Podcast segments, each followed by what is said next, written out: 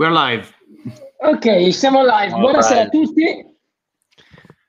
Grazie, quasi rischiato di trovarmi con un allumi wrap in mano perché ho visto lo screen saver e ho detto vabbè mi mangio il panino intanto.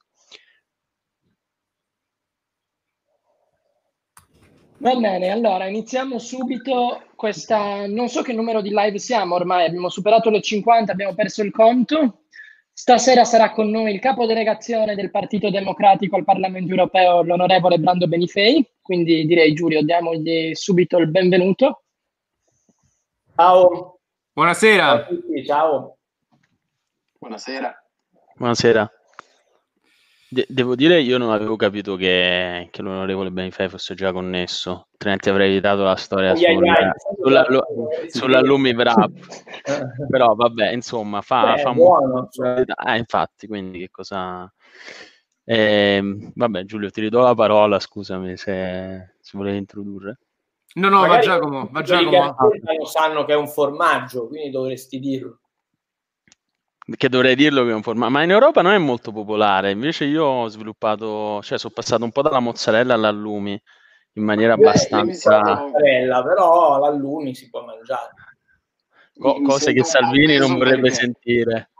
Per me la Lumi è l'Elim L'allumi italiano.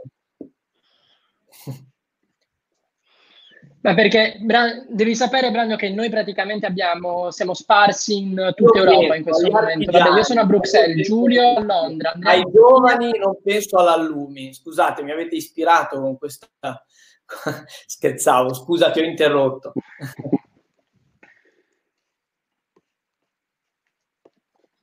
No, stavo spiegando semplicemente che siamo sparsi in giro per, eh, per il mondo e Gianluca direttamente da Dubai, per questo poi abbiamo... Ah, ok. Va bene. Eh, Giacomo, direi posso iniziare o... Sì, perfetto. Sì, Allora, eh, no- no- non lo so, di solito non partiamo così lenti, però c'era un po' di gap, eh, di lag. Sembra un po' quelle Zoom call di lavoro dove ognuno aspetta un attimo che parli l'altro, però immagino adesso era un po' più fluida. E vabbè, allora mi permetto di, di chiamarti Brando perché emulo Giacomo, Sì, poi comunque sì, la differenza di età, eh, tra l'altro credo caratteristica abbastanza eh, rara nei politici italiani, non è troppo grande.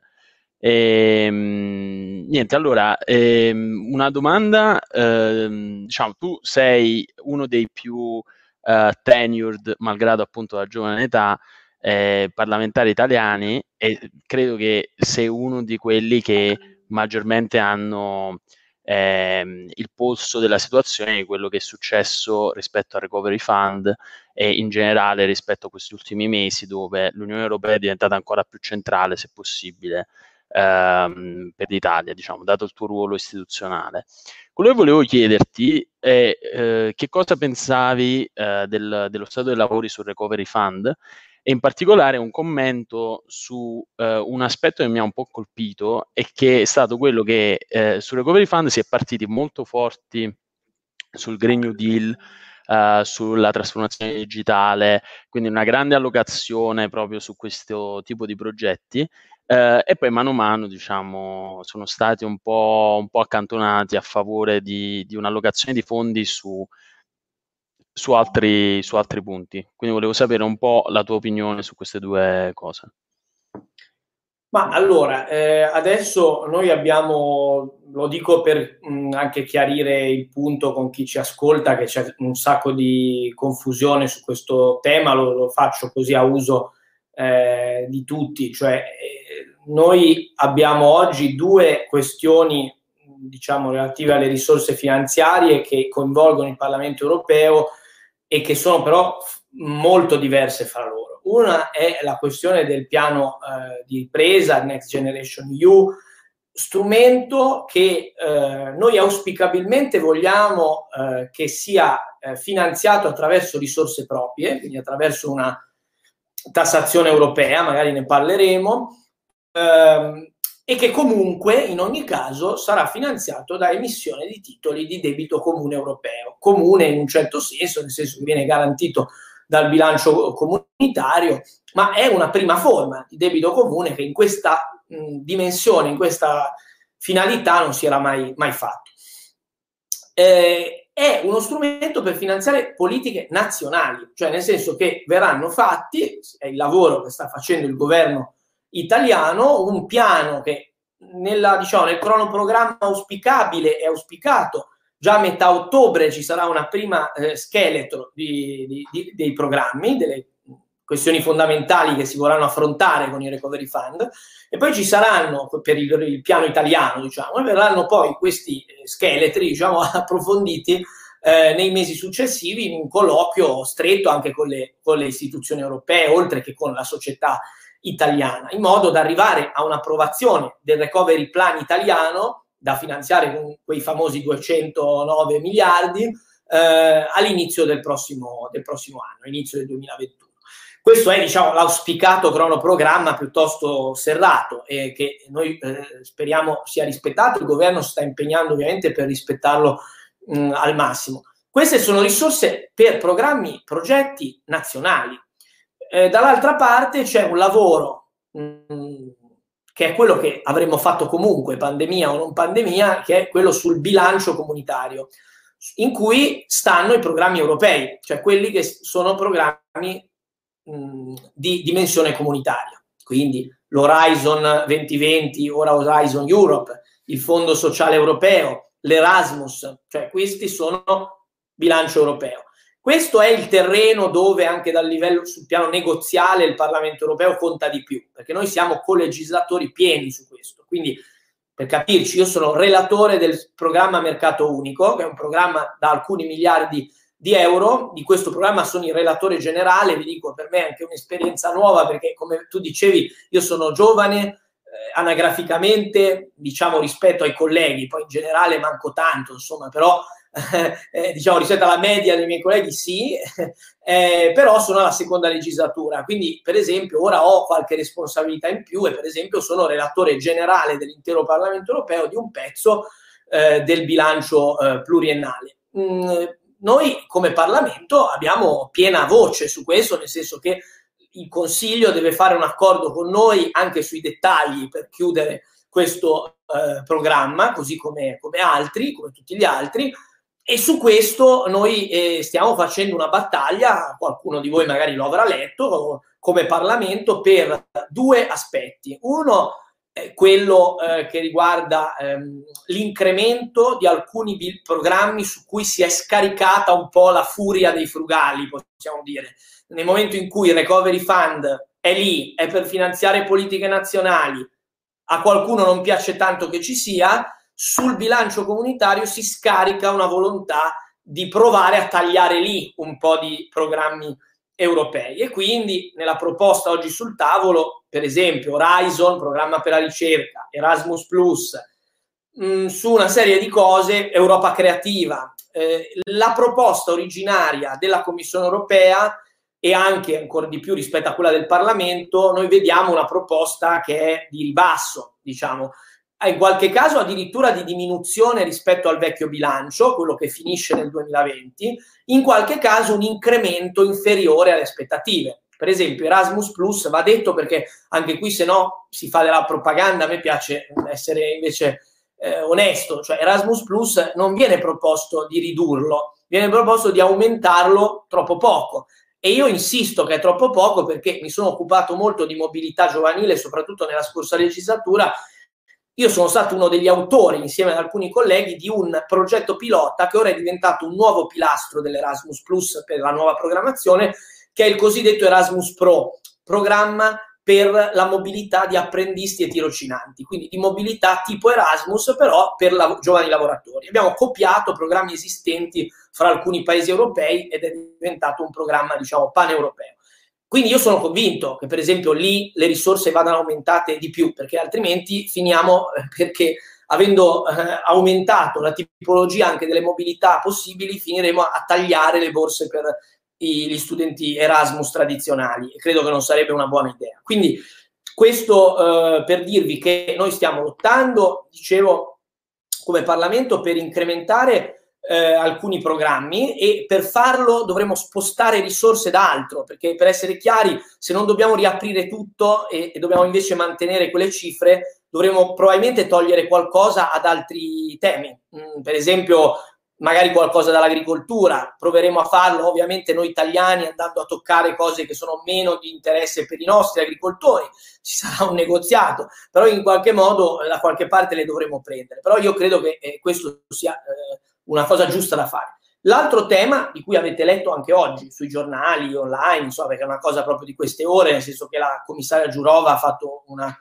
una conferenza stampa su questo oggi, eccetera, ha presentato il, il, rapporto della Commissione sul tema, c'è il tema dello Stato di diritto, nel senso che mh, sia sul bilancio sia sull'uso dei fondi del recovery ehm, a, abbiamo un tema di discussione su come eh, limitare, vincolare allo Stato di diritto l'uso eh, delle risorse europee. E su questo, poi se volete lo approfondiamo anche dopo, eh, c'è una, diciamo, una situazione complessa perché ovviamente noi abbiamo eh, bisogno dei governi per sbloccare le risorse per far partire diciamo, la raccolta delle, del, dei, dei, dei, fondi per i recovery fund, perché abbiamo una questione tecnica anche da, su cui avere l'ok dei, dei governi, cioè l'aumento del tetto delle risorse proprie, eh, e, e, quindi diciamo Orban ha uno strumento per metterci in difficoltà. Dall'altra parte io dico per esperienza anche di vicende precedenti,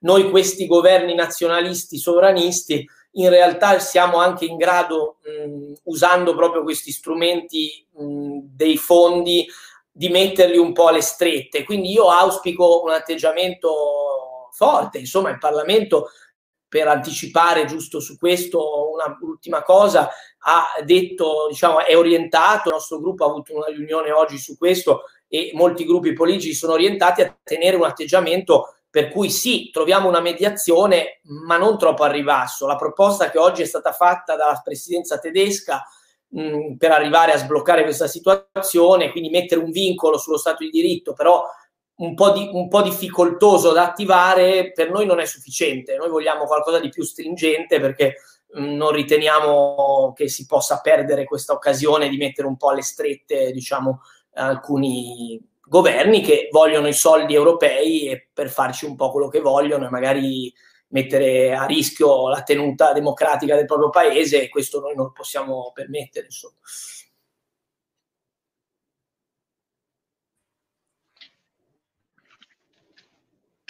Sì, io volevo farti infatti una domanda proprio su questo, sullo Stato di diritto, no? che in questi giorni è una delle tematiche più dibattute, c'è stato lo scontro di Orban con uh, la Commissione, c'è stato oggi la pubblicazione del rapporto paese per paese sullo stato, dello Stato di diritto, scusatemi il gioco di parole, e volevo chiederti effettivamente quanto potere negoziale hanno però questi paesi come Polonia e Ungheria rispetto alle migliori intenzioni del, dell'Unione Europea, che forse proprio sullo Stato di diritto, in relazione alle violazioni dell'articolo 7 di Polonia e Ungheria, si è mostrato un po' più debole. Cioè, secondo te in questo caso cosa può essere diverso alla fine si riuscirà effettivamente ad avere questo meccanismo di condizionalità sullo Stato di diritto oppure per paura di perdere uh, i soldi certi paesi preferiranno avere una posizione un po' più, più soft con Orban uh, e, contro, e, e compagnia? Ma io credo che sarà fondamentale arrivare a, a un compromesso ragionevole, mh, mm, cercando di arrivare a far sì che noi po- possiamo mettere maggiormente in difficoltà i governi eh, come quello ungherese eh, senza essere sottoposti al loro ricatto. Non è semplice, ma noi stiamo lavorando su questa strada perché noi non vogliamo che si fermi il recovery fund, che si fermino le risorse proprie.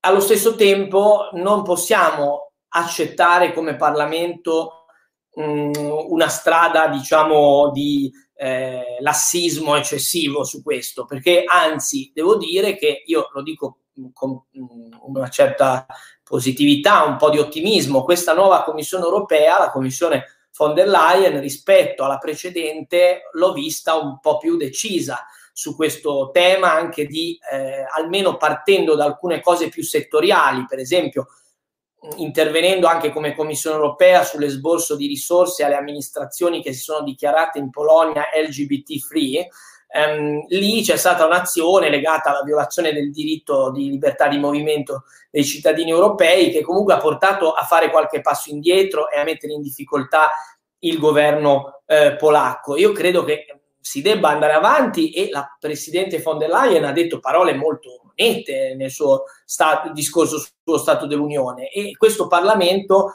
eh, poi si ricorda quello che viene detto. Quindi eh, io, per esempio, che sono uno dei negoziatori della garanzia bambini, che è eh, questo strumento nel Fondo Sociale Europeo di lotta alla povertà minorile, ricordo molto bene che la commissaria Suiza, nella sua audizione che a una mia domanda ha detto che assolutamente bisognava dare almeno i 6 miliardi che il Parlamento chiedeva per la garanzia bambini, doveva partire, eccetera. Io ho inchiodato, diciamo, tante volte la Commissione a queste cose dette on the record in audizione e su questo stiamo andando avanti. E io dico, così come eh, quando penso a queste audizioni dei commissari, la Presidente von der Leyen ha detto parole durissime, nettissime nel suo discorso sullo Stato dell'Unione e non ce lo dimenticheremo anche per valutare eh, come dire, eh, la corrispondenza degli impegni presi. Poi si sa che noi abbiamo un meccanismo nei trattati, quello dell'articolo 7, farraginoso, che è faticoso da portare in fondo e quindi noi abbiamo bisogno di anche un po' girare intorno ad alcune procedure che danno al Consiglio eh, nella sua eh, unanimità eh, la parola ultima, perché così non si va avanti. Io poi eh, sono un federalista europeo e sono per superare diciamo, il meccanismo ehm, della, dell'unanimità per una cosa di questo tipo. Eh, come dire, si tratta di un retaggio di un'idea appunto eh, meno che confederale, perché se noi abbiamo dei principi fondamentali europei che sono nella Carta dei diritti fondamentali, che è entrata a far parte, come sapete, del diritto europeo, mh, anche con il Trattato di Lisbona, insomma, si tratta di qualcosa che non può essere sottoposto a meccanismi così complessi come quello che oggi è nei trattati. Quindi io penso che oggi noi abbiamo un round di questa partita su cui noi non possiamo, secondo me, fare troppi passi indietro. Quindi dovremo, eh,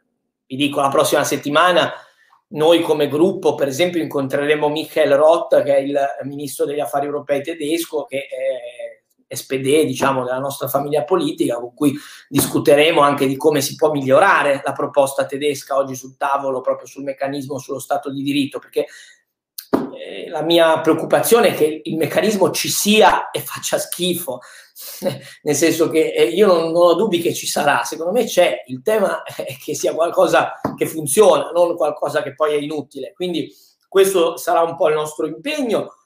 Io penso che possiamo farcela, arrivare a una soluzione dignitosa, che però è un po' un primo passaggio, perché con la conferenza sul futuro dell'Europa che si apre mh, fra qualche mese, che oggi arriva finalmente a partire dopo che è stata ritardata a causa anche del Covid, eh, insomma, lì noi dovremo discutere di una riorganizzazione dell'Unione. Io lo dico, poi non so se ne vorremmo approfondire questi aspetti istituzionali, ma io sono molto convinto che serva costruire una integrazione rafforzata con chi ci sta su una serie di temi, eh, senza abbandonare per strada, come dire, in Ungheria per esempio, eh, voglio dire, il sindaco di Budapest contro tutti i pronostici ha vinto e ha vinto in una piattaforma contro Orban. Esiste un'alternativa anche in questi paesi mh, mm, e io credo che sia sbagliato pensare, come a volte sento dire anche da qualche amico progressista, eh, ah vabbè, eh, lasciamoli eh, al loro brodo. Io penso che non vorremmo noi italiani, eh, diciamo, essere lasciati nelle mani di un governo autoritario da altri paesi europei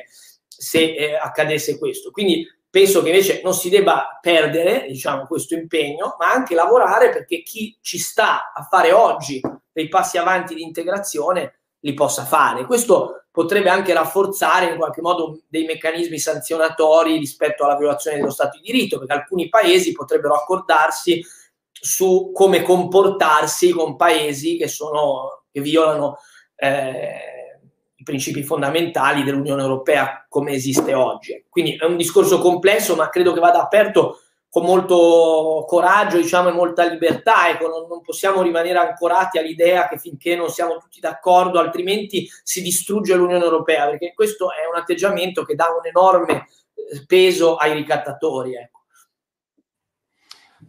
Molto interessante questo punto che poi mi pare di capire è anche un po' il punto di Giverostat che sono anni se non sbaglio che lo dice. Eh, però ehm, io su questo il, sono il... critico, se posso fare un commento subito, perché Giverostat ha scritto un rapporto che io ho sostenuto, votato, peraltro è mio collega del board del gruppo Spinelli, siamo amici e discutiamo molto spesso, però ehm, Verhofstadt ha scritto un rapporto che abbiamo approvato nella scorsa legislatura molto condivisibile, in larga parte attuale per la riforma delle istituzioni europee, però non ha avuto il coraggio di fare la battaglia per trasformarlo in una proposta di riforma attivando anche i poteri del Parlamento europeo, come qualcuno di noi ha chiesto. Diciamo che io sono un po' scettico sulla forza politica, al di là della, magari della convinzione giusta nelle idee, nelle posizioni su, per esempio, su alcuni aspetti della riforma istituzionale, in qualche modo della vecchia guardia del Parlamento europeo che in modo diverso, anche in maniera differente. A me nello scorso mandato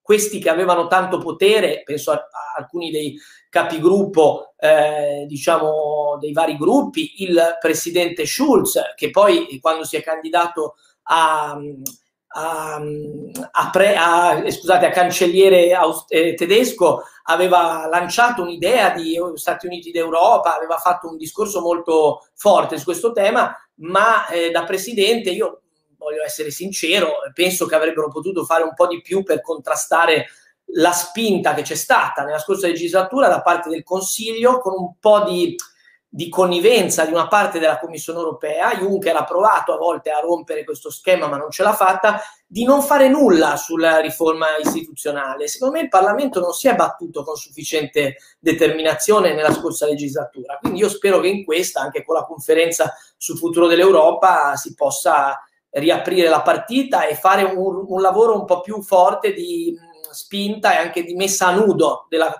come dire, della... Mh, dell'ipocrisia del Consiglio, soprattutto ora che c'è stata la pandemia, perché i cittadini europei la vogliono una maggiore competenza comunitaria sulla sanità, lo dicono i, eh, le statistiche, lo dicono i sondaggi, però si nascondono tutti dietro discorsi per cercare di non fare andare avanti l'approfondimento delle competenze anche su questi temi. Quindi eh, scusami, eh, perché eh, Ferostat lo, lo, dice da tanto, però poi co- lui come altri... Però poi non segue, non c'è non molto seguito. abbastanza insomma. combattivi quando avevano okay. i ruoli per farlo. Ora Ferostat non ce l'ha più molto perché non è più capogruppo, però ecco, quindi questo è il mio auspicio, come dire, che, che ora lottiamo tutti, ma lo scorso Parlamento, secondo me, nei suoi vertici non è stato abbastanza battagliero. Ecco, da questo punto di vista, quello che, che le volevo chiedere era questo. Dunque, diciamo che da un punto di vista di integrazione europea, eh, anche sono un grandissimo fan del progetto di federalismo europeo e di una maggiore integrazione e citavo Giga Verhofstadt per un motivo, cioè che evitare l'Europa alla carte. Ora che poi non abbia avuto seguito questa cosa, assolutamente mi fido del suo giudizio, ma diciamo mi piace il concetto, no? Cioè, eh, chi ci sta, ci sta, chi non ci sta, non ci sta. Da questo punto di vista, una patata bollente abbastanza grossa è il discorso di immigrazione. Allora, le volevo chiedere un aggiornamento perché um, ho sentito delle dichiarazioni un po' confuse ultimamente sui giornali, probabilmente mal interpretate ehm, cioè, an- sono state mal interpretate alcune dichiarazioni sul fatto che si sta cercando di superare la, la, il regolamento di Dublino. Allora le volevo chiedere in che direzione e che cosa ci dobbiamo aspettare da quel punto di vista. Le spiego da cosa deriva questa domanda. Io non sono assolutamente un salviniano, eh, ma mi sono stufato da, diciamo, da, appunto, da elettore della parte diametralmente opposta di vedere usato questo grimardello dell'immigrazione in continuazione a ogni campagna elettorale. Allora, mi, ovviamente va trovato un balance, nel senso che trovo assurdo che la gente si faccia morire in mare, però tutti, anche a sinistra, dicono il regolamento di Dublino va superato. Allora volevo sapere se c'erano updates da quel punto di vista. Ecco. Sì, eh, la Presidente von der Leyen nel suo discorso sullo Stato dell'Unione è stata molto netta su questo tema, tanto che in Italia ha avuto un enorme eco. Io devo dire, sono stato anche mh, questionato e interrogato da alcuni giornalisti su perché nelle mie dichiarazioni ho parlato d'altro e non di questo. Devo dirvi, tutta la stampa italiana, quando ho avuto modo, ho fatto una conferenza stampa, dopo il discorso, è stato insomma anche per il momento particolare, abbiamo avuto un certo eh, attenzione anche dai giornali, anche noi eurodeputati, a me hanno tutti chiesto perché io non ho detto, non ho sottolineato questo aspetto che se ricordate sui giornali italiani praticamente era la cosa che era stata messa più in evidenza.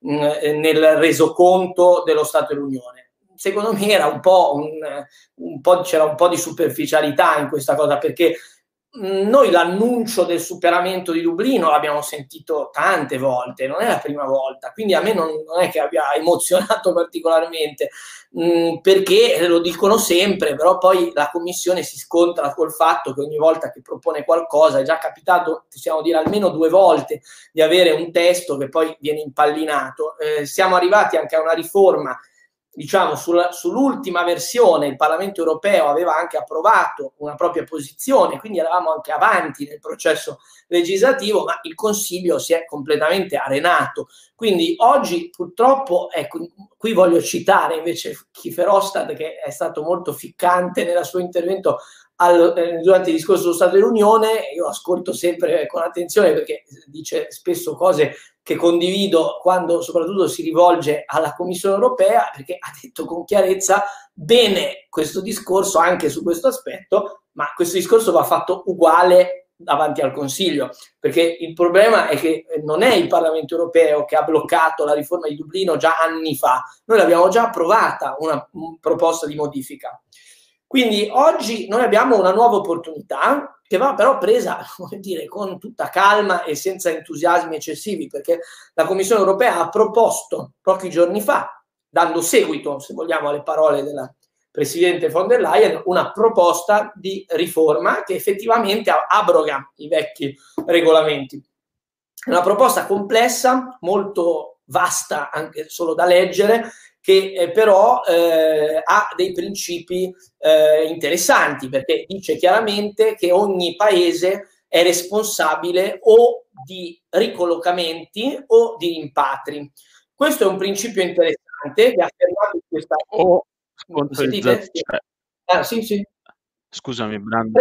Sì, sì, scusa se ti ho interrotto. No, dico eh, proprio perché era la domanda di follow up che ti volevo fare, quindi visto che lo stai menzionando, è o supporto operativo o ricollocamento su base volontaria o sponsorizzazione dei rimpatri e credo questo terzo punto praticamente significa che il supporto da parte dello Stato X è eh, allora economico. diciamo che eh, secondo noi non basterebbe neanche se fosse non solamente economico mi spiego cioè eh, il Parlamento, proprio arrivando a questo punto, cioè che cosa, che cosa prevede rispetto al tema più caldo, cioè che succede con chi arriva, se può essere ricollocato, chi, chi gestisce la, la, la, la diciamo, l'indirizzamento o a un a percorso di richiesta di asilo o a un rimpatrio o a una, altre procedure eh, le persone che arrivano eh, nei territori di confine, e nel nostro caso ovviamente il tema eh, più scontato di dibattito è l'arrivo ovviamente via mare, um, beh, noi abbiamo um, come Parlamento già avuto un po' di discussione su questo e come dicevo mh, siamo contenti, soddisfatti, lo dico, che ci sia una proposta dopo due anni che eravamo nello stallo totale e, e, quindi che si riparta a lavorarci, cosa che non sembrava più neanche scontato questo, e che si dica che comunque ogni paese qualcosa lo dovrà fare. Che basti sponsorizzare i rimpatri per noi non è accettabile. Ma dico di più, non basta neanche, perché di questo ora si sta discutendo, dire un paese si prende eh, l'impegno che entro otto mesi rimpatria lui eh, delle persone che non hanno diritto a rimanere. Perché questo principio potrebbe avere senso se, ovviamente, rispettate tutte le procedure e tutto quello che, che si deve fare per rispettare anche il diritto alla richiesta d'asilo, che è sempre un diritto individuale, eh, però queste persone, se sono da rimpatriare, non possono rimanere otto mesi nel paese di arrivo e non nel paese che le dovrebbe rimpatriare. Anche perché poi noi ci siamo già posti il tema, che succede se la Polonia dopo otto mesi non rimpatria quelli che doveva rimpatriare a sue spese con sua organizzazione? Cioè, L'Italia allora poi li manda in Polonia? Cioè, sinceramente, cioè, con un rimpatrio in Polonia, non so, con un aereo militare? Cioè, le cose non sono chiare come possa essere anche l'enforcement di questa cosa. Quindi, sinceramente, noi pensiamo come Parlamento che la linea si può anche ridurre l'ambito di responsabilità condivisa, ma nel momento in cui c'è un pezzo di responsabilità condivisa, le persone devono andare nel paese che ne ha responsabilità, non possono rimanere tutti a Pozzallo. Questo è il tema eh, eh che eh, per noi mh, è un tema fondamentale. Poi ovviamente ci sono tante altre questioni mh, eh, relative alle procedure di frontiera, rispetto ai diritti umani, la questione ehm, delle, della, che noi riteniamo positiva, che c'è un passo avanti sul tema della ricerca e salvataggio in mare, che secondo noi è una questione su cui non si devono fare nessun passo indietro. Però, insomma, eh, sul fronte della sostenibilità della gestione del fenomeno, secondo noi lasciare otto mesi delle persone dove sono arrivate eh, in situazioni di probabile confusione, caos, ingestibilità non è una soluzione. Quindi noi lavoreremo sicuramente per emendare questa proposta, ma lo dico, siamo contenti che ci sia e che eh, si parli di che ognuno qualcosa lo deve fare, perché su questo non ci eravamo ancora arrivati in maniera così chiara. Ecco. Brando, eh, ti faccio vabbè, diciamo, due domande. Io sono molto sensibile a questo tema, sono stato anche in un hotspot che è quello di Moria, sull'isola di, di Lesbo, eh, che in realtà è tipo il campo profughi più grande ehm, in Europa. E ti dico la verità, eh, tu hai detto a inizio live comunque che sei un federalista europeo, anche io, eh, io sono orgoglioso di essere europeo, però ti devo dire la verità, in quel contesto non lo sono stato perché eh, oggettivamente sono stato anche in altri campi profughi, in paesi extra UE, e credo che comunque adesso non sono mai stato a Lampedusa o in altri campi profughi italiani, però sicuramente ti posso dire che in Grecia ehm, la situazione non è per niente migliore di, di quella che puoi trovare, diciamo, eh, in, in, altri stati al di fuori dell'Unione Europea. Magari eh, diciamo una generalizzazione questa, però comunque eh, insomma le condizioni sono un po' critiche. E io credo che un grande problema al riguardo sia proprio la, Uh, poi non sono un esperto, però l'iter legislativo dei richiedenti asilo, perché quello che, che succede è che eh, molti vabbè, aspettano proprio di default tanto tempo per fare la domanda, eh, poi ci sono tutti gli appelli, eccetera, eccetera. Sinceramente non, non, non so se sia il tuo dominio eh, di competenza, sicuramente non è il mio, per cui non posso proporre particolari soluzioni, però quello sicuramente è un tema da ehm, diciamo analizzare. E, e poi un'altra mh, riflessione che volevo condividere con te era in generale eh, appunto sempre in quest'ottica di eh, un'Europa che comunque diventa sempre di più ehm, un, um, un'aggregazione di stati che alla fine stanno bene, cioè la qualità della vita che c'è nella media degli stati europei, considerato anche il catch-up di tutti i vari stati, no? Quindi mano a mano nuovi stati entrano, le condizioni di vita in Polonia da quando è entrata nell'UE sono totalmente diverse e considerevolmente aumentate e, e, quindi mano a mano si genera sempre di più questo divario tra noi e gli altri. E quindi la pressione degli altri eh, sarà sempre più, più grande come, come ovvio che sia, quindi avremo un um, traffico di persone che sono effettivamente richiedenti asilo perché fuggono da situazioni di conflitto eh, e sempre più quei migranti che noi definiamo economici, eh, dove però la definizione di economico è abbastanza larga, perché cioè, una cosa, io sono un migrante economico perché non volevo lavorare in Italia per guadagnare di più, sono venuto a Dubai, però c'è gente che è migrante economico perché semplicemente vive in delle aree dove non ha nessuna possibilità di perseguire eh, diciamo, le proprie aspirazioni, eh, cioè proprio soddisfare le proprie esigenze di base.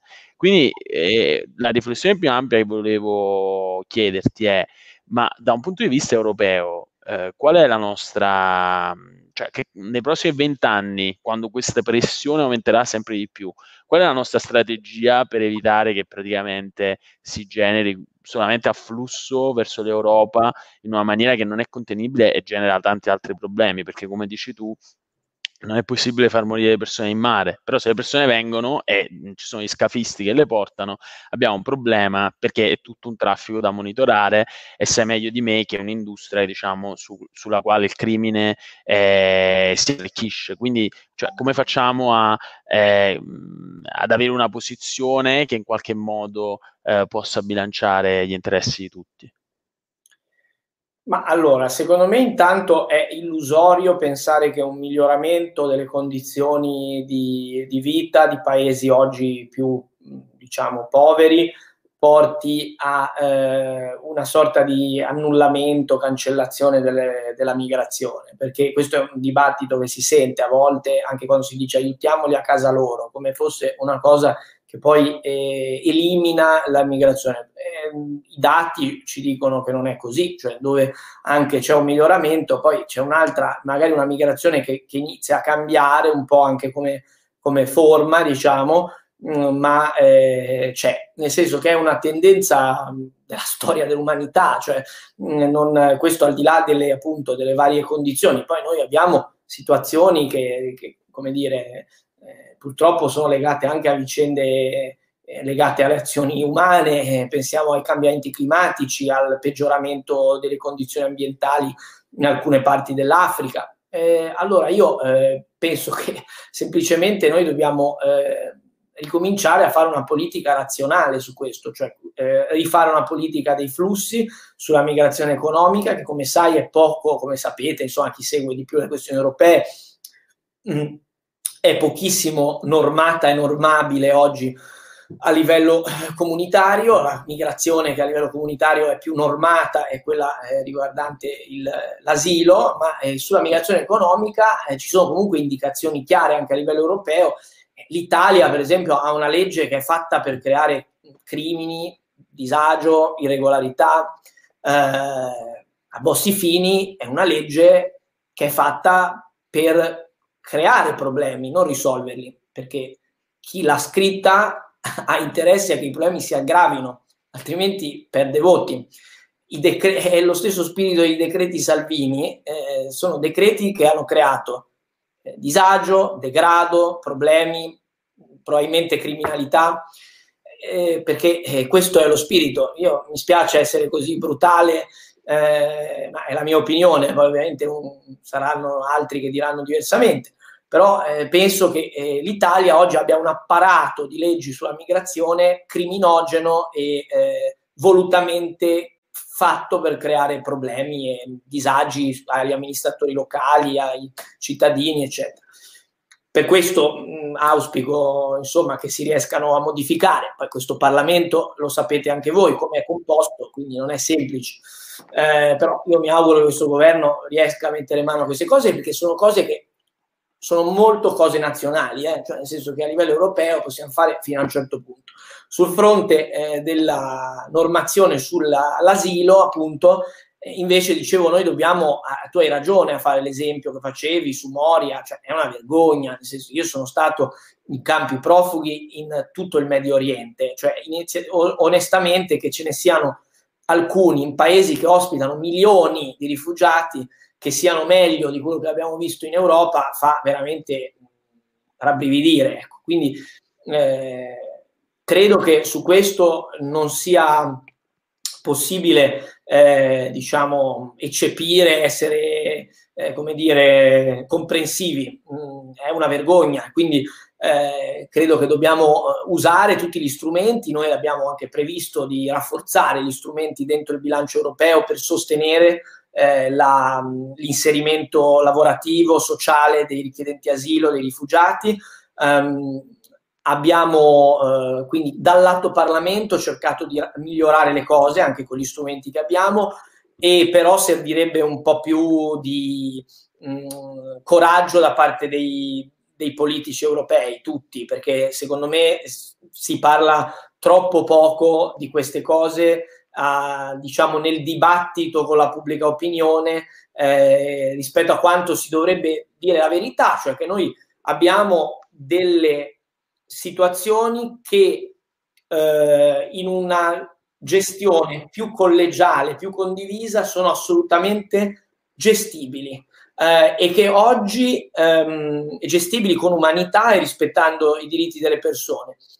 E in generale, facendo così, si migliorano le condizioni di tutti, perché io mi sono occupato di studiare queste cose anche per il Parlamento europeo quando ho scritto il rapporto del Parlamento europeo nel 2016 ormai sulla integrazione sociale e lavorativa dei richiedenti asilo e dei rifugiati.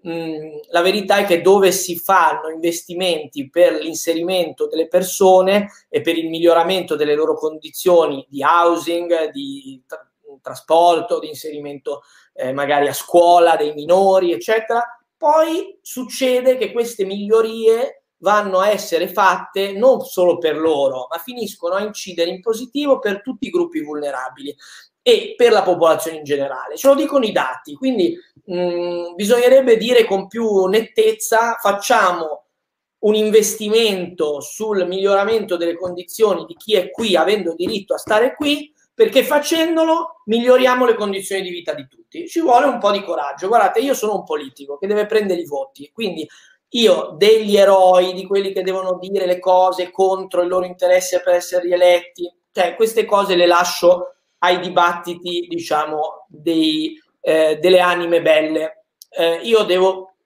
candidarmi, io ma dico in generale la politica, intendo dire i partiti, quindi ho benissimo presente che bisogna contare del fatto che, per esempio, i richiedenti asilo, i, i rifugiati, per lo più non votano, mentre invece i disabili votano, le famiglie numerose votano, i giovani disoccupati votano, per parlare diciamo dei gruppi vulnerabili, diversi fra loro, ma di cui per esempio questi che ho citato, penso al tema disabilità o al tema giovani, io me ne sono occupato molto in questi anni, e quindi bisogna anche essere realisti, però io credo che si possa fare un ragionamento realista e pragmatico anche su questo, cioè che investire sull'integrazione delle persone che, come ho detto, per lo più non votano, in realtà può migliorare le condizioni per tutti e generare anche un dividendo politico. Quindi credo che però serve questo approccio, perché l'approccio moralistico non porta da nessuna parte, perché non è obbligatorio essere solidali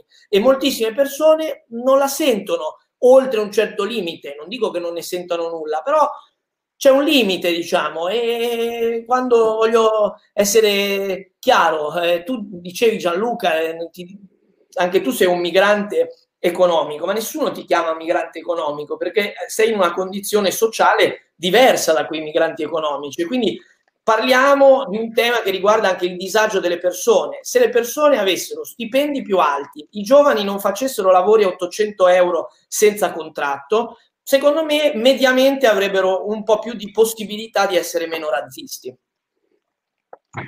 Eh, no, Insomma, una riflessione molto interessante, però io ho una certa perplessità su tutto questo, diciamo, questo discorso. Come dicevi anche prima, eh, per, eh, durante la proposta del testo della Commissione, hai detto che il testo venne impallinato. E come in questo caso, quindi sulle politiche riguardanti eh, questi fenomeni, questi flussi migratori, ci sono un'altra serie di ehm, di problematiche che vengono al momento stesso in cui non, non, non ci si ritrova eh, un Parlamento o comunque un Consiglio riunito. E infatti anche il tema dell'unanimità del Consiglio sarà molto importante, se non sbaglio lunedì è stata ribadita eh, dal Presidente del Consiglio che l'unanimità è eh, diciamo, essenziale per il funzionamento. Però a me viene in mente ecco, come facciamo, avendo bisogno di unanimità, per eh, magari in questo, in, nella mia idea passa la, il discorso della politica estera, come facciamo quando c'è bisogno di unanimità, reagire in maniera eh, veloce, quindi rapida, eh, coordinata su fenomeni come eh, Grecia e Turchia, su fenomeni come Azerbaijan e Armenia. come si può, in un certo senso, aspettarsi una risposta unita quando gli interessi sono divergenti? io non riesco, non riesco, ad arrivare a una conclusione su questo, non, non saprei eh, non saprei come rimettere tutti insieme e forse bisogna cambiare da unanimità magari un altro tipo di maggioranza, quindi un 50 più 1, una eh, super majority, quindi non so, un, un punto per cui 65-75% e da lì si prende la decisione, perché eh, la vita ci insegna che non possiamo accontentare tutti. Quindi cosa ne pensi su magari questo punto? C'è bisogno dell'unanimità o si può andare avanti. No, noi siamo ovviamente contrari all'unanimità, dico noi come Parlamento in generale, qui posso, dico, posso parlare per tutti, diciamo, nel senso che è una posizione che è sostenuta solo dai gruppi ultranazionalisti. Per esempio eh, l'ICR, la cui nuova presidente è la Meloni, devo dire che il loro co-capogruppo, oltre a Fitto, questo professore di estrema destra polacco, che parla un eccellente inglese, il eh, mio collega Legutko è sempre un grande argomentatore sull'importanza della, eh, della sovranità nazionale, per cui fondamentale l'unanimità, vietatissimo, superato. È interessante perché lui lo dice chiaramente, il tema è che ognuno deve poter mettere un veto, cioè un, per lui, eh, e quindi dico, a parte casi piuttosto marginali, perché oggi diciamo l'estrema destra nel Parlamento europeo, che, che se ne diceva, poi non è che abbia questo grande peso, ehm, sono, eh, dicevo, eh, a parte posizioni marginali, il Parlamento europeo è largamente contrario alla procedura per unanimità che riguarda, lo voglio dire però per chiarezza, solo poche ma molto importanti materie di decisione a livello europeo. Cioè oggi la gran parte delle cose vengono decise a maggioranza qualificata del Consiglio insieme a noi come colegislatore. Cioè l'Europa di vent'anni fa era diverso, il Parlamento per lo più dava dei consigli, diciamo, tranne poche materie. Adesso è l'incontrario, cioè su poche cose noi siamo un po' tagliati fuori e o c'è il tema dell'unanimità. Questo lo dico però perché è importante, perché so che anche tra chi ci ascolta c'è magari chi pensa che alla fine ci serve sempre l'unanimità. No, raramente, però in quelle rare volte sono le cose spesso molto importanti, tipo la politica estera, tipo la fiscalità, tipo il caso della migrazione, dove però lì va detta una cosa, che è una delle questioni, secondo me, più importanti da capire per capire la situazione politica europea, e cioè che eh, del funzionamento anche delle istituzioni. Cioè la scelta dell'unanimità nel caso della, eh, come metodo per decidere sui provvedimenti che riguardano i temi migratori è una scelta nel senso che si potrebbe benissimo procedere a maggioranza qualificata. È una scelta che fa il Consiglio. Come mai fa questa scelta? Uno dice, ma come? Ma ci si mette nelle mani di Orban, lo fanno apposta, allora sono scemi. No, la questione è più complessa perché il Consiglio purtroppo è un organismo che non è una Camera legislativa come il Parlamento, di fatto svolge una funzione di Senato dell'Unione ma non ha una riunione come fosse un senato, come il Bundesrat tedesco, che è il senato tedesco dove si riuniscono i governi dei lender tedeschi. Vi ricorda qualcosa? Il Consiglio è come costituito nello stesso modo del Senato tedesco, che non ha rappresentanza dell'opposizione, ma soltanto dei governi. E quindi si assomiglia tanto, no? Però non fa le riunioni come un'assemblea legislativa. Il Consiglio riunisce dei diplomatici e poi arrivano i ministri, un po' quando la pappa è fatta. Guardate che questo conta tantissimo, perché da una parte c'è il Parlamento che è la Camera dei Deputati dell'Europa, dall'altra c'è il Senato dell'Europa che è il Consiglio. Il Parlamento è un Parlamento di eletti dal popolo che fanno questo e, e, e che fanno i legislatori in un senso simile ai Parlamenti nazionali. Il Consiglio è un organismo paradiplomatico, quindi entra la mentalità diplomatica dentro il meccanismo, cioè quella per cui comunque si deve cercare il consenso, eh, votare a maggioranza dovrebbe essere un po' l'ultima spiaggia, eh, si cercano degli scambi eh, e anche c'è un ragionamento prospettico per cui si dice io ora non faccio uno sgarbo sui migranti, così non me lo faranno su un altro tema a me caro, per esempio di fiscalità, mi permetteranno a me di esercitare un veto. Cioè questo è il tema che secondo me oggi non si coglie appieno anche nei racconti che magari avvengono dalla stampa, eccetera. Io cerco di trasmetterlo come elemento, cioè che oggi il Consiglio non decide quasi mai senza il Parlamento, tranne pochissime cose, ma ha il problema di avere un forte meccanismo ostruttivo interno, di ostruzionismo, di blocco, di non decisione, non di decisione ignorando il Parlamento europeo, perché questa è una cosa che spesso si sente ed è una stupidaggine. Ignorare il Parlamento europeo è praticamente impossibile, ma non è così da tanto tempo. Vent'anni fa il Parlamento europeo sul bilancio cioè, faceva dei discorsi che venivano buttati nel cestino subito. Oggi noi negoziamo, come ho detto, da pari pari. Eh, però il Consiglio è, è intrappolato in dinamiche, io vi do la mia opinione, cioè che oggi nel Consiglio c'è un meccanismo decisionale che andava bene quando l'Unione Europea era più piccola e più politicamente omogenea, cioè quando i governi di destra e di sinistra nei paesi europei, prima dell'allargamento, erano comunque tutti a favore della, di procedere, prima dell'allargamento a est dico, erano tutti favorevoli a procedere nel tempo a decisioni che allargavano l'integrazione, rafforzavano eh, le, la, la, la, l'integrazione europea.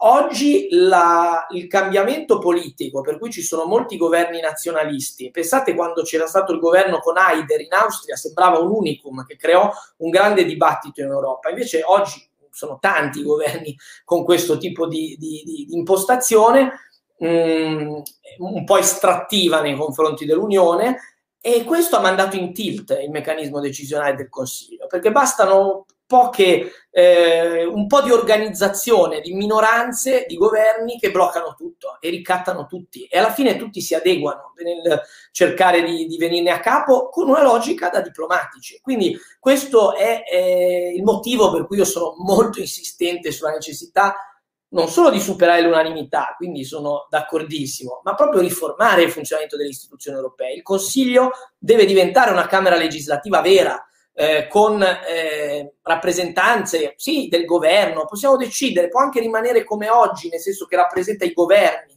ma deve avere un funzionamento che non è più in mano a un meccanismo diplomatico, che oggi non funziona più, perché porta a non decidere più niente. E quindi, e chiudo la, la, su questo punto, la, l'unanimità sì, va superata, eh, perché se no, è vero, sulla politica estera, per esempio, Oggi serve l'unanimità, quindi non si può prendere una posizione come unione e, co- e con determinate decisioni senza una, una posizione unanime. Però su questo io credo che oggi le proposte sul tavolo mh, di riforma che già ci sono vadano nella direzione giusta, cioè quella di diversificare gli argomenti di politica estera e su alcuni prevedere le maggioranze qualificate e poi torno a quello che dicevo all'inizio, secondo me serve anche qua una coalition of willings, cioè serve che alcuni paesi europei decidano di mettere in, con- in condivisione a maggioranza almeno alcune parti della propria politica estera. Io non mi spacco la testa su questo punto perché sono convinto che la politica estera sia un po' l'ultima spiaggia della, della, della sovranità eh, eh, nazionale. Quindi prima di arrivare lì che pure è un tema su cui dobbiamo agire, io mi permetto di dire che vedo invece urgentissimo, ed è al centro anche della battaglia politica del Parlamento europeo, il superamento dell'unanimità sulla fiscalità. Secondo me questo è il tema urgentissimo di superamento di una situazione di mh, fatica, fatica decisionale legata al fatto che serve l'unanimità. Quindi io, eh, chi me lo chiedeva, Andrea, io sono stra d'accordo, però non decido io e, e il meccanismo è che è dentro i trattati. Quindi o fai un altro trattato o fai una cooperazione rafforzata o modifichi questi trattati. A me va bene tutte e tre, basta fare qualcosa, noi stiamo lavorando in questa direzione.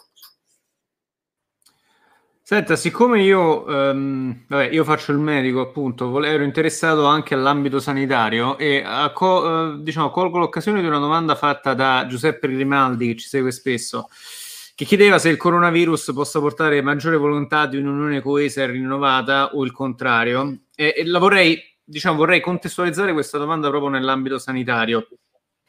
Ho due domande per lei, fondamentalmente, molto rapidamente. Uno se c'è un progetto di integrazione sanitaria un po' più esteso a livello europeo, perché so che adesso ogni cittadino ha il diritto di curarsi in uno Stato membro, però sarebbe interessante sapere se stanno nascendo dei network di coordinamento e se sta nascendo qualcosa di un pochino più coeso, anche dal punto di vista, per esempio, delle linee guida, dei protocolli, eh, eccetera, eccetera, eccetera. E la seconda è invece l'Italia in questo eh, contesto come si colloca, che lei sappia, cioè se c'è un progetto di riforma del sistema sanitario nazionale che ne avrebbe un gran bisogno e cosa, cosa pensa, tra virgolette, il PD da questo punto di vista? Quali sono i programmi? Ma allora, noi abbiamo una posizione chiara come gruppo dei socialisti e democratici e siamo ovviamente in linea anche come PD, e cioè noi vogliamo costruire un'unione sanitaria europea che oggi non c'è e che riguarda sia la, diciamo, gli aspetti della routine, diciamo, della normalità, sia la eh, gestione delle emergenze sanitarie. Oggi esistono poteri significativi in capo alla Commissione europea per la gestione delle emergenze sanitarie animali eh, ma eh, non ci sono per le persone e sono in capo alla commissione perché dopo la crisi della mucca pazza ci si è resi conto che servivano. Ora con la pandemia eh, di Covid speriamo che ci si sia resi conto che servono anche per gli esseri umani perché avremmo evitato il caos di marzo delle chiusure non coordinate, insomma tutte le cose che anche voi eh, certamente ricordate. Um, abbiamo eh, anche la questione della, della, di costruire una vera unione sanitaria significa ehm, coordinare mh, per esempio il tema della produzione e approvvigionamento eh, di medicinali, la, eh, il diritto della, della, cura transnazionale dei pazienti, ehm, la eh, protezione dei consumatori ehm, eh, a livello transnazionale, la, la, la, mobilità del personale medico, cioè ci sono tanti ehm, eh, settori, diciamo, dove eh, si può fare molto di più e devo dire che la Commissione europea ha un po' colto la palla al balzo per dire partiamo da lì per lavorare a un, a un allargamento in qualche modo delle competenze comunitarie magari anche su altri ambiti. Quindi anche la conferenza sul futuro dell'Europa certamente che dovrà discutere come riformare l'Unione sicuramente eh, tratterà da subito il tema sanitario che per ovvi motivi è diventato un tema di grande attualità e attenzione per le, per le persone. Eh, sicuramente la questione ehm, eh, di, eh, diciamo della, della, possibilità di realizzare questa, questa decisione, questa volontà di costruire una vera Unione Europea della Salute, secondo me ha successo eh, nella misura in cui si riesce a convogliare la volontà delle opinioni pubbliche di avere un miglior coordinamento in una proposta di rafforzamento delle istituzioni europee. Cioè, come ho detto, a volte noi abbiamo, eh, basta leggere l'eurobarometro italiano, che spesso è significativo su questo, perché indica un incremento dell'euroscetticismo nei confronti dell'Unione Europea. E poi però le domande su si vuole avere un welfare più integrato europeo, si vuole avere la difesa europea, si vuole la politica estera comune, si vuole l'unione sanitaria, le risposte sono altissime, tra le più alte d'Europa, a favore di tutte queste integrazioni rafforzate. Quindi l'euroscetticismo, almeno in parte italiano, è legato a una scarsa ehm, soddisfazione su come oggi è l'Unione Europea rispetto anche alla condivisione di alcune competenze. Quindi io sono convinto che una battaglia dentro l'opinione pubblica si possa fare su questo e sicuramente aiuta, lo dico da, da politico, aver vinto la, la partita del Recovery Fund che in qualche modo se gestito bene, e questa sarà la sfida eh, anche per i prossimi mesi può essere un grande strumento anche di messaggio positivo rispetto al ruolo dell'Unione Europea in un momento di grave difficoltà nel continente, in Italia principalmente. Ok, grazie, molto, molto interessante. Allora, adesso diciamo di solito prendiamo un paio di domande da pubblico, una l'avevamo già presa. Adesso penso di, che le farò fare due risate. Non so se lei si ricorda i ragazzi del Comitato Ventotene, pare che abbiano questa tradizione pare che abbiano questa tradizione di chiederle bene, un po' provocatoriamente per quale, per, so, per quale allora, lo sa, ecco.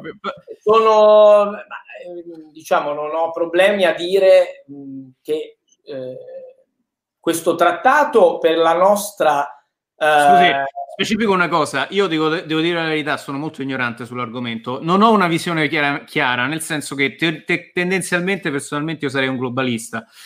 Però non, eh, allora, non... allora, è una visione chiara. Cioè, no, aspetta, aspetta, no. aspetta, però fammi specificare. Il problema sorge quando si vuole tutelare diciamo i prodotti top, il piccolo commercio, queste cose. Cioè, questo bilancio, io francamente sono, ripeto, sono un ignorante, non so bene come diciamo come bilanciare le due cose. Ecco, quindi direi che questa domanda sì, si introduce. Eh, rispondo su questo. Um, così ho anche risposto a una cosa su cui mi, mi hanno eh, inseguito tante volte, quindi così sono, sono contenti. Beh, almeno rilanciamo allora poi questo video nella, nel comitato Ventotè. Um, e dic- nel Vento Tenens mi pare si chiami il gruppo. Grandissimo, eh, sì, esattamente. E, tra l'altro ogni volta che si parla di me mi arrivano, quindi so bene tutte le discussioni. um, e dicevo, eh, no, sulla questione del CETA, ora che tra l'altro sono passati ormai alcuni anni eh, dalla, diciamo, dalla decisione, poi come sapete c'è l'applicazione transitoria, eh, eccetera.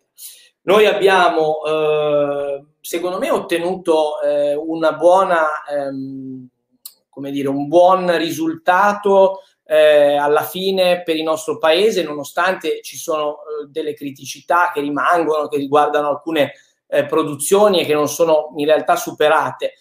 Mm, personalmente io credo eh, che quello che è accaduto anche successivamente alla alla, diciamo, a quel periodo, mh, mm, a me da, diciamo, convince che io abbia fatto bene a votare contro un trattato che al tempo, anche rispetto poi a trattati successivi, per esempio nel caso del eh, trattato commerciale con il Giappone, ehm, non aveva minimamente una sensibilità, non aveva niente sul tema se non frasi eh, di nessuna validità giuridica, sul tema eh, della sostenibilità e del, mm, diciamo, della tutela delle condizioni di lavoro in un contesto diciamo, in cui comunque si apriva per esempio anche a, ehm, agli appalti a livello internazionale, quindi era una cosa che mh, mm, io credo che di fronte a una Capisco che in questo ho una visione del tutto diversa dai liberali, eh, però eh, se no non, non, sarei nel gruppo dei socialisti e democratici, ma ehm, penso che in un contesto eh, globale dove eh, c'è una grande rabbia nei confronti della globalizzazione non governata, trattati commerciali che non tengano conto di mh, questioni che riguardano il governo della globalizzazione, che riguardano per esempio, adesso si può discutere perché nel trattato CETA c'era un miglioramento su questo, ma non magari sufficiente. Io devo dire che quello era già un passo avanti rispetto per esempio al tema della tutela eh, extragiudiziale eh, degli interessi mh, degli investitori. Su questo io sono convinto che nei paesi africani possa avere senso rispetto a regimi magari instabili, poco senso eh, quando si tratta di un trattato che riguarda Unione Europea e Canada. Quindi questo era un altro aspetto discutibile, però per me non era questo il cuore. Personalmente la questione fondamentale, non essendo un nazionalista, non era una questione centralmente legata a interessi di alcuni agricoltori rispetto ad altri, anche se è vero che ha avuto un effetto positivo su alcune eh, produzioni italiane, per esempio su alcuni DOP, dato che tu facci riferimento a questo, ha creato problemi ad altri eh, produttori e secondo me il tema vero era che non, non, affrontava nessuno dei temi che sono poi diventati centrali, cioè quelli della, eh, della ehm, tutela internazionale del, del diritto al, dei lavoratori e la questione della sostenibilità. Capisco che sono motivi che possono non essere considerati sufficienti, eh, dipende quali sono le priorità politiche di ciascuno. Personalmente ho pensato che, pens- che dare, perché si discusse di questo eh, al tempo anche di un segnale politico a Trump, ne discutemmo al, nel nostro gruppo, eh, che fosse, era stato appena eletto eh, Trump, eh, dare un segnale politico a a, a, Trump con un'affermazione netta diciamo, a favore di un trattato multilaterale fosse un segnale politico importante. Personalmente rimango convinto, anche vedendo come è evoluto il dibattito in questi anni, eh, con la Brexit, con quello che è accaduto negli Stati Uniti, con quello che abbiamo visto crescere in Europa, penso che non basti dire libero mercato, mh, commercio aperto, perché mh, confesso per esempio che io mh, sono stato anche uno che ha votato astensione o potevo anche votare contro, poi mi sono astenuto sul trattato di libero commercio con il Vietnam, perché dove devo dire il mio gruppo ha votato a favore, quindi ho votato diversamente eh, anche su questo, perché secondo me anche lì le tutele del lavoro che noi andavamo a chiedere non erano sufficienti in un contesto dove io penso che se vai a fare una trattativa commerciale eh, puoi permetterti di pe- far pesare di più alcune tue priorità. Quindi diciamo questo è un po' mm. il, il tema, quindi so di avere anche una posizione appunto anche recentemente io, ma non da solo, però abbiamo preso una posizione per esempio come dicevo sul trattato con il Vietnam e sul CETA, eh, come ho detto, penso che appunto oggi diciamo come ragionamento propositivo, credo che sia importante immaginare nei trattati commerciali capitoli più cogenti e più vincolanti sulla sostenibilità e sul rispetto dei diritti dei lavoratori e dei diritti sociali, perché io penso che altrimenti la società aperta e libera che credo diciamo di condividere con eh, come aspirazione con i liberali sparisce, quindi finisce sotto eh, altri meccanismi. E credo che quindi sia un po' un'illusione immaginare che questo non sia un tema. Quindi questa è stata anche la mia, possiamo dire, la mia motivazione principale per il voto eh, grazie Brando. Io, eh, avete eh, fatto una cosa storica, almeno per alcuni che mi scrivono. No, ma sai secondo me qual è? Eh, ovviamente io non sono d'accordo con te, però cioè, nel senso, eh, eh, no, però è ovvio, io ah, cioè, ho una posizione politica diversa, vedo l'economia in modo diverso e cioè, ovviamente tu sei di sinistra, quindi va benissimo, non è che è una bestemmia dire per me è importante.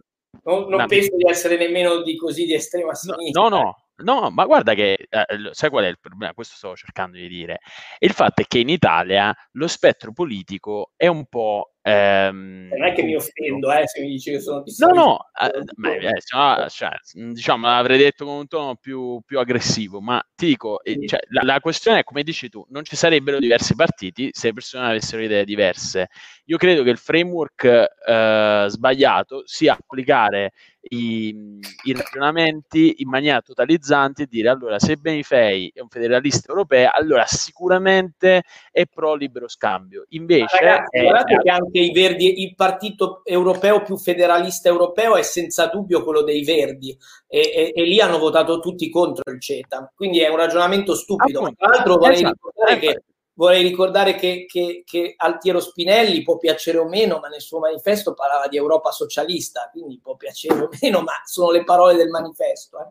Ma è, esattamente è stato deputato Bravo. con il PC da indipendente, quindi diciamo che non aveva molto a che fare con i liberali da questo punto di vista.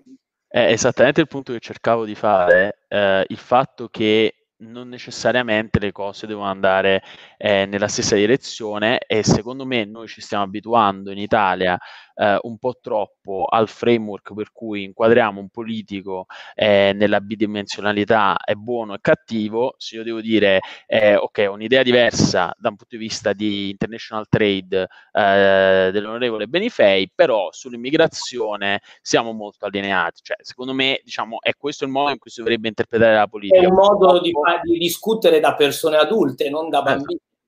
Quindi eh, non so se hai avuto modo di vedere il dibattito ieri di, delle presidenziali US, probabilmente loro in questo momento stanno avendo, eh, anzi forse probabilmente anche in parte originato da, da Trump tutto ciò, eh, però quello che a noi non piace, quello che cerchiamo di eh, di evitare in questo podcast è vedere il bianco e il nero. Secondo me il fatto che tu su questo porti una visione, eh, diciamo, su diverse aree mh, porti la tua visione è sicuramente una cosa eh, apprezzata. Eh, ci mancherebbe.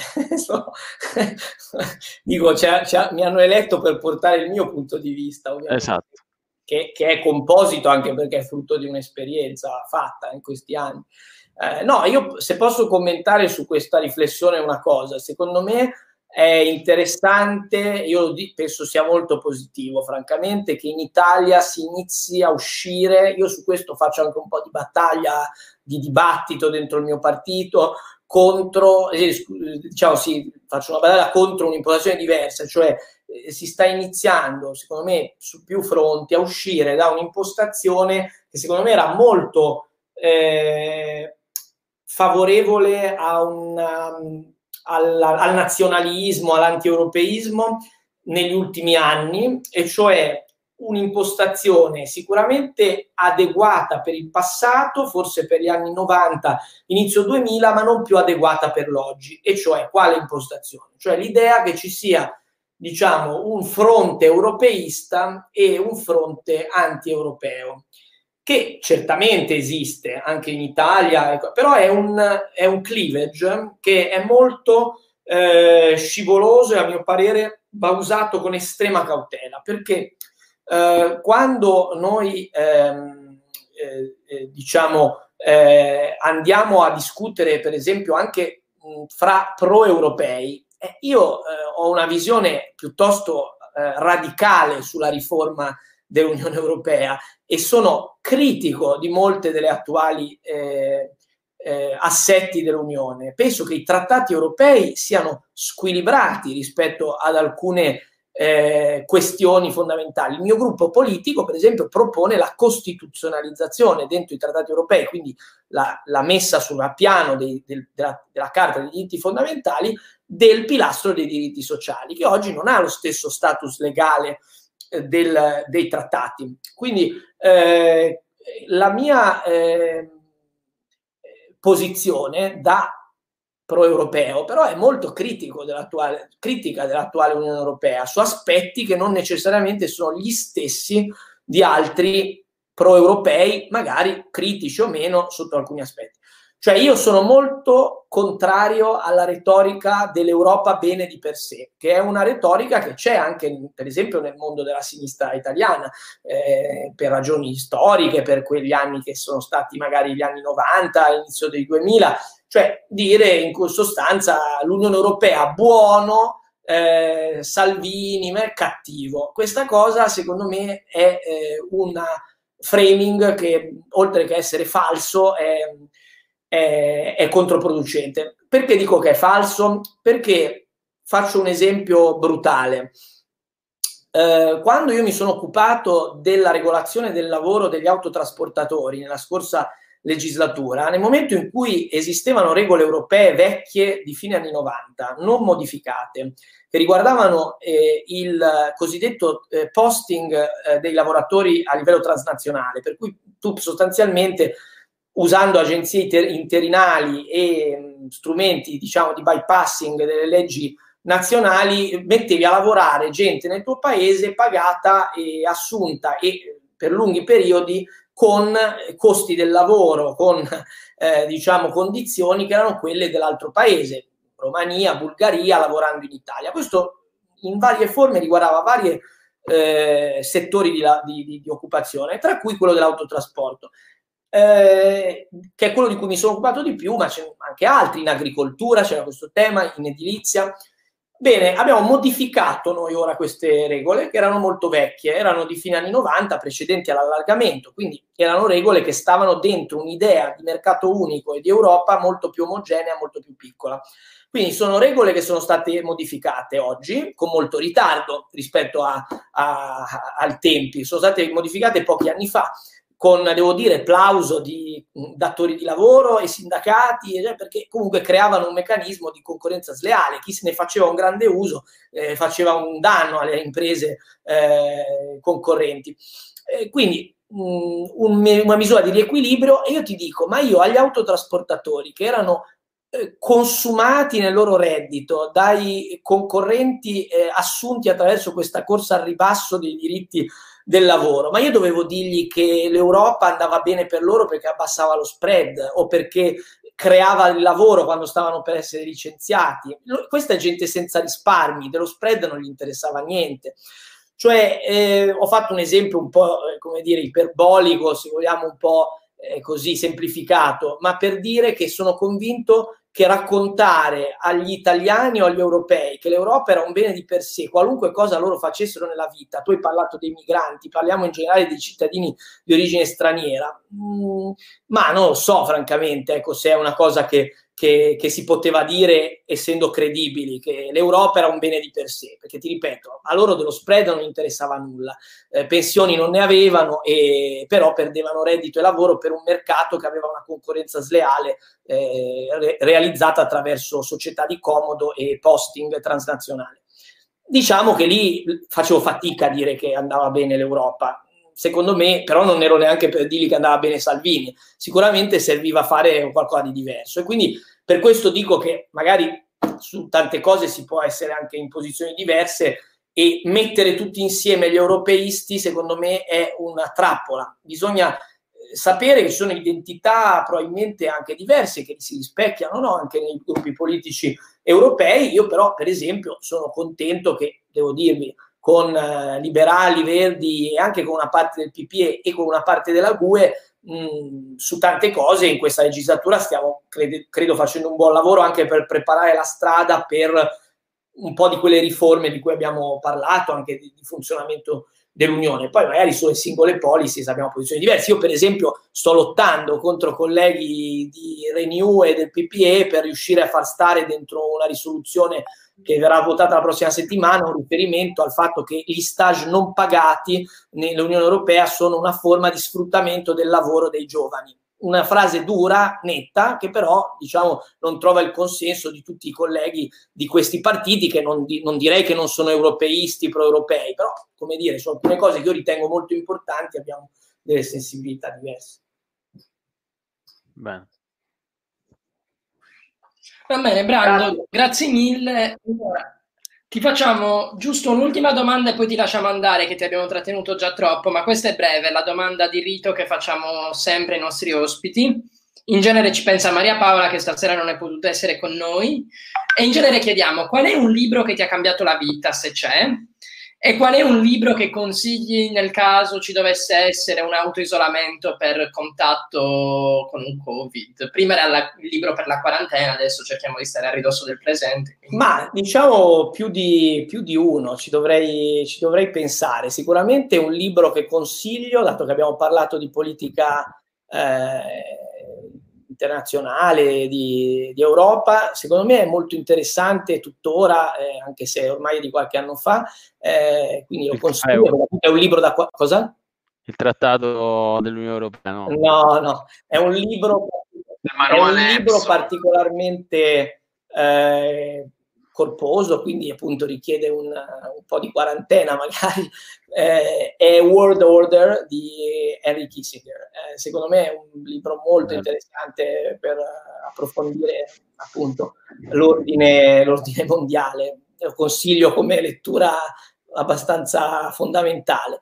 Um, un libro che mi ha cambiato la vita, ma ci dovrei pensare nel senso che eh, sicuramente più di uno.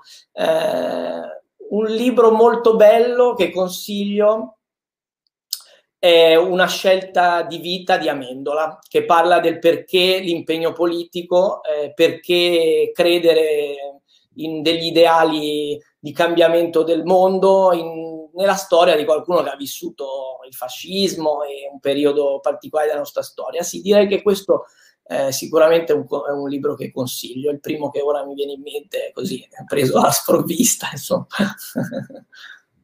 Va bene, Brandon, noi... Eh, e poi il manifesto di Ventotene. Eh certo. Senza dubbio, che, Ovviamente. dovrebbero leggere, oltre che citare. Ovviamente. Grazie mille per essere stato con noi. Eh, quando vorrei tornare a parlare di quello che succede in Europa e di avere uno spirito un po' più critico rispetto alle varie posizioni politiche, senza campanilismi, come dice Gianluca, sei sempre il benvenuto. Eh, complimenti per il lavoro che fate, avete fatto un bel ciclo di, di dibattiti. Spero di non aver abbassato troppo il livello, però mi complimento per, per quelli, quelli già fatti. Insomma. Assolutamente no, grazie mille. Grazie Brando. Ciao, buon lavoro. Buonasera. Grazie. Grazie. Grazie a te. Bene. Giacomo, Giacomo sta, sta testa del PD la rinnovi o no allora? Ragazzi, allora io vi ho mandato una foto oggi con la non è che adesso facciamo hacking così stile diretta alle 8. Comunque,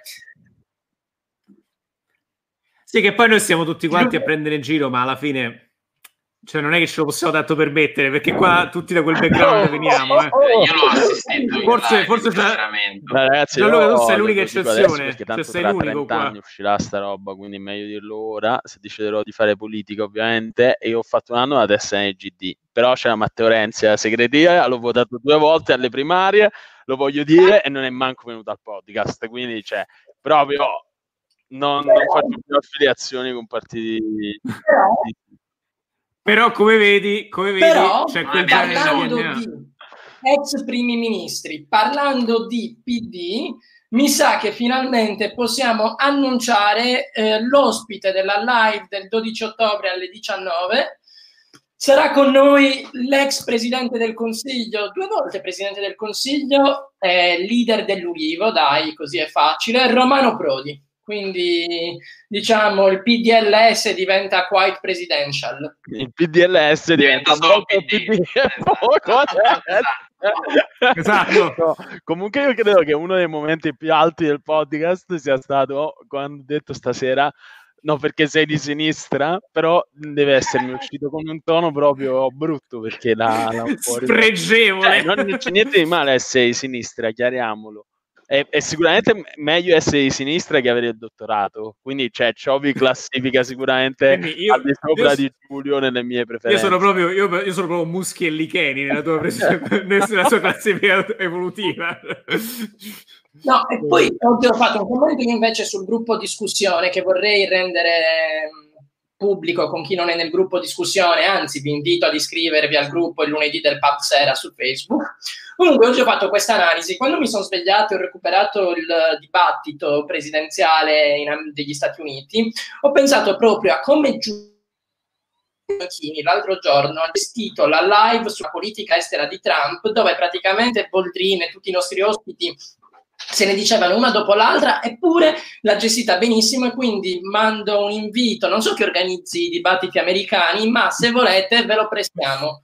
Sì. Aspettano. Io ah, ringrazio, ringrazio la, la, tua simpatia, la tua amicizia, la tua dolcezza, ma sicuramente non aspettano me. Però ti dico una cosa, che in quel ruolo mi divertirei come un matto, nel senso eh. che io in realtà su questo pub, su questo podcast sono stato sempre estremamente corretto con tutti i nostri ospiti. Ma se mi metti nella condizione di incalzare l'intervistato, guarda, mi diverto come un pazzo. Prima o poi dobbiamo fare una puntata sgradevole. Ma, ma infatti, infatti, io sinceramente temo, tu sei molto paziente, bravo e buono, ma temo che, non so, con Trump lì di fronte che comincia no, no. a impazzire, violenza fisica sia dietro l'angolo. No, perché, violenza cioè... fisica no, però se tu, cioè, ieri per esempio sono rimasto sconvolto dal fatto che alla domanda condanni white supremacy lui ha cambiato discorso. Cioè io non l'avrei fatto scendere da quel palco fino a che non mi dava una risposta a questa domanda. Discorso, ho detto Proud Boys, stand back and stand eh, Peggio, peggio. Che, peggio. Cosa, che, cosa, che, cosa, vuol dire Proud Boys, stand back and stand allora, by? Cioè, è un ordine di scuderia ai suoi bulli, no? È un ordine di scuderia ai suoi bulli. White supremacist, sì. praticamente. Lui diceva esatto. in gruppo chi volete che condanni, chi volete che condanni e Biden gli dice Proud Boys. Allora lui dice Proud Boys, fate un passo indietro e aspettate. E poi continua, perché vi dirò di più, gli Antifa, la radical left, qualcuno li deve fermarli, quello che stanno facendo is very bad, bla bla bla. Quindi, vabbè. Ma io sono ideologizzato comunque, io sono noto come quello del PD e quello ideologizzato, per cui figuratevi se a me poteva andare bene quello che ha detto Trump ieri. No, beh, sì, assolutamente, che poi sì, puoi condannare, puoi condannare gli Antifa o Antifa, come ho sempre detto, non so quale sia la pronuncia, però allo stesso tempo condanni anche l'altro schieramento, se proprio, cioè, capito? Una cosa davvero incredibile il modo in cui hai risposto alle domande, però magari possiamo parlarne anche un'altra volta, perché ci sono altri due, eh, due dibattiti, quindi ci sarà molta carne da tirare sul fuoco. Grande. E anche lei Giulione sta preparando una live che ce la ricorderemo fino al... Sì. Giulione, devo dire, Giulione e Giacomo, Giacomo pure sta, sta rimediando ospiti veramente. Allora, il, il, 4 novembre, che sarà il giorno dopo delle elezioni americane, non sappiamo se avremo già un candidato vincitore, ma importa fino a un certo punto. Faremo una super live con ospiti, alcuni sono già stati ospiti eh, del pub, altri saranno delle new entries molto molto autorevoli, in cui dibatteremo un po' in dettaglio delle elezioni americane. Quello sarà molto interessante, penso. Speriamo ci proviamo. Comunque, ragazzi, il mio sogno è vedere Giulio Amichini che chiede a Donald Trump qual è il libro che ti ha cambiato la vita. E magari lui. Il libretto di istruzioni del cellulare. Sai qual è, sai qual è la questione? Sì, il libretto allora, di istruzioni del cellulare. Cioè. No, qual è? È che Trump ha 74 anni, no? E quindi cioè, sul medium term potrebbe morire. Però, cioè, se tu ci pensi, ma perché tu dieci anni fa pensavi di intervistare Prodi?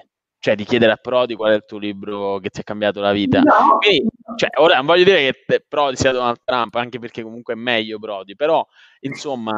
Mi piace questo eh, spirito ottimista, mai dire mai. No, ma secondo me, cioè, quando voi vedete qualcuno di, di più established di voi, dovete pensare solo più avanti nel percorso della sua vita. No, vabbè, però tipo Prodi, gli ho detto, quando l'ho incontrato a Londra, stava facendo questa conferenza, io l'ho seguito, gli ho detto, Presidente, eh, volevo semplicemente dire, poi non lo so, ho detto una di quelle puttanate, tipo quando ho dato presidente. Bene, Romano. Gli ho detto, Presidente, eh, vorrei diventare anch'io Presidente del Consiglio. E lui mi ha detto, eh, spero che tu duri un po' più di me. Comunque, signore. Oh. Mazza. Questa, questa, la commentiamo in live. Fantastica, questa gli va detta, questa gli va detta. Va buono, ragazzi, eh, vogliamo salutare il nostro pubblico che ci ha seguito fino a qua. Grande teatrino del comitato Ventotene che salutiamo e del gruppo Ventotene. Wrap che mangerò stasera. Fantastico. Eh, Avete scaldato, però un po'. Eh, eh però non c'è un microonde. Ricordiamo che questa live si può recuperare in differita da domani grazie al nostro tecnico Andrea Bertoni su tutte le piattaforme podcast che ci sono in Italia, ma in particolare su Spotify, Apple Podcast, uh, SoundCloud, credo, non lo so, fateci sapere. No, SoundCloud non è ancora. Non Questo so è ancora bannato qua in Turchia. Era bannato. Vabbè, comunque, tralasciando che non possiamo essere su SoundCloud perché i poteri forti, namely Erdogan, ci, ci Potete seguirci su Instagram, Facebook, YouTube, eccetera, eccetera, per restare sempre aggiornati. Iscrivetevi alla nostra newsletter dove mm, condivideremo con voi news, uh, recap delle live e quant'altro. Perfetto. Ciao a tutti e buona serata. Ciao, Ciao ragazzi.